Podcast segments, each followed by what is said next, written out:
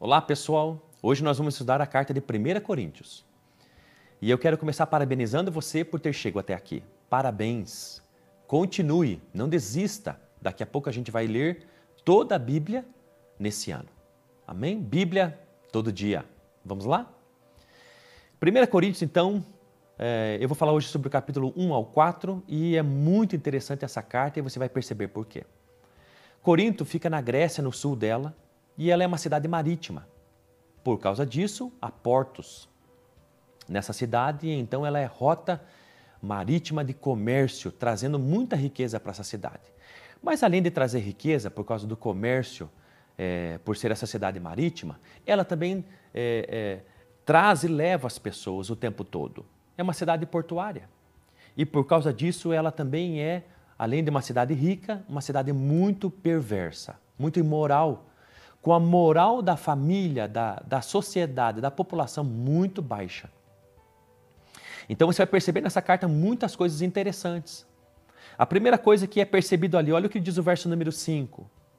Pois nele, ou seja, em Cristo Jesus, vocês foram enriquecidos em tudo, isso é, em toda palavra e em todo conhecimento. Verso 7. De modo que não lhes falta nenhum dom espiritual. Então, olha que o apóstolo Paulo está mostrando na introdução dessa carta a essa igreja em Corinto.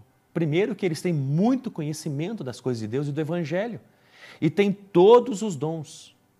Olha que coisa mais poderosa isso: conhecimento e dons espirituais que Jesus Cristo deu, que Deus manifestou, que Deus revelou, que Deus, pela sua graça, deu a essa igreja. Mas em contrapartida, essa igreja ela tem problemas muito sérios de caráter. Tem os dons e tem conhecimento, mas muito frágil, muito fraca por caráter. Por quê?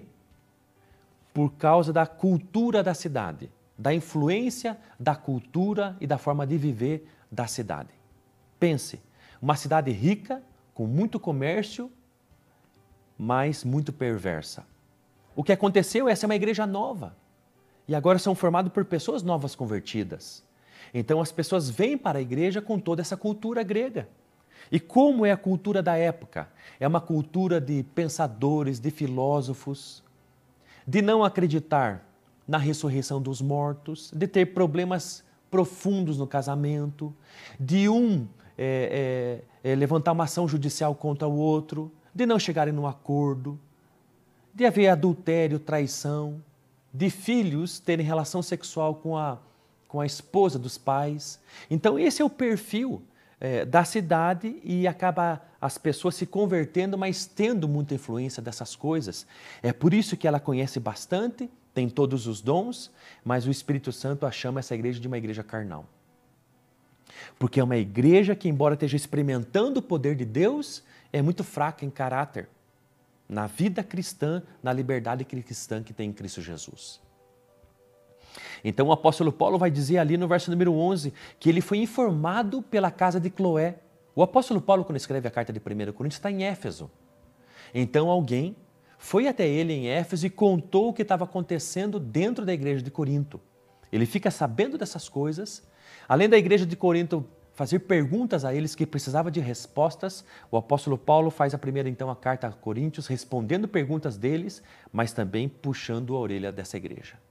E diz ali no verso número 11: Olha, eu fiquei sabendo, fui informado pelo pessoal da casa de Cloé que há divisões entre vocês. Olha que coisa interessante, informações que o apóstolo Paulo está sabendo sobre a igreja de Corinto. Oh, tem muita divisão nessa igreja. Vocês se dizem uns de Apolo, outros de Pedro, outros de Paulo, outros de Jesus. Vocês formam grupos. Vocês estão fazendo igual vocês faziam antes de conhecer o Evangelho, de conhecer a Cristo e de se converterem.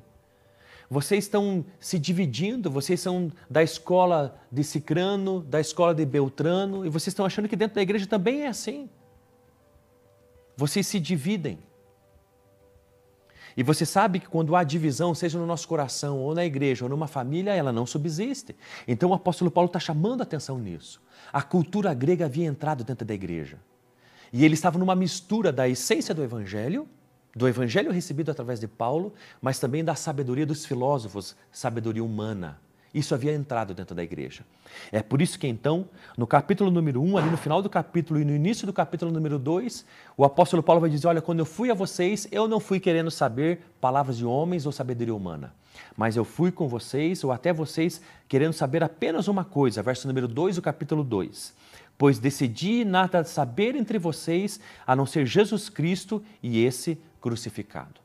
Então o apóstolo Paulo ele não foi pregar o evangelho em Corinto apenas com palavras, mas com poder. Por quê? Porque ele estava mostrando que Jesus Cristo estava vivo e era todo-poderoso. Então, o capítulo número 2 vai falar sobre a sabedoria do Espírito Santo, que ele conhece as profundezas de Deus e que mora e habita dentro de nós. Mas uma coisa interessante sobre isso, verso 14: quem não tem o Espírito não aceita as coisas que vêm do Espírito de Deus, pois eles são loucura. Olha que coisa interessante. Só consegue discernir as coisas de Deus quem tem o Espírito Santo. Só consegue compreender a palavra de Deus quem já tem o Espírito Santo, quem nasceu de novo. Talvez você pense assim: puxa, eu leio tanto a Bíblia, mas não entendo nada. Saiba de uma coisa: quem tem o Espírito Santo discerne as coisas espirituais. E quem não tem o Espírito Santo não compreende a palavra de Deus e as coisas de Deus. Por quê? Porque não tem discernimento espiritual, não nasceu de novo, não consegue enxergar tudo isso. E aí, então, no capítulo número 3, o apóstolo Paulo vai falar sobre três tipos de pessoas, né? Ou o terceiro tipo de pessoa. O primeiro é o espiritual, né? O segundo é que não discerne as coisas espirituais e o terceiro é o carnal. É que já discerniu certas coisas espirituais, mas ainda é criança espiritualmente, por isso que o apóstolo Paulo fala no verso número 1. Irmãos, não lhes pude falar como espirituais, mas como carnais, como a crianças em Cristo. Por quê?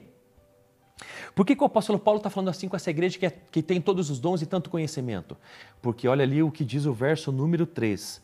Vocês são invejosos e há divisão entre vocês. Vocês agem como mundanos. Vocês agem como vocês agiam antes de conhecer o Evangelho.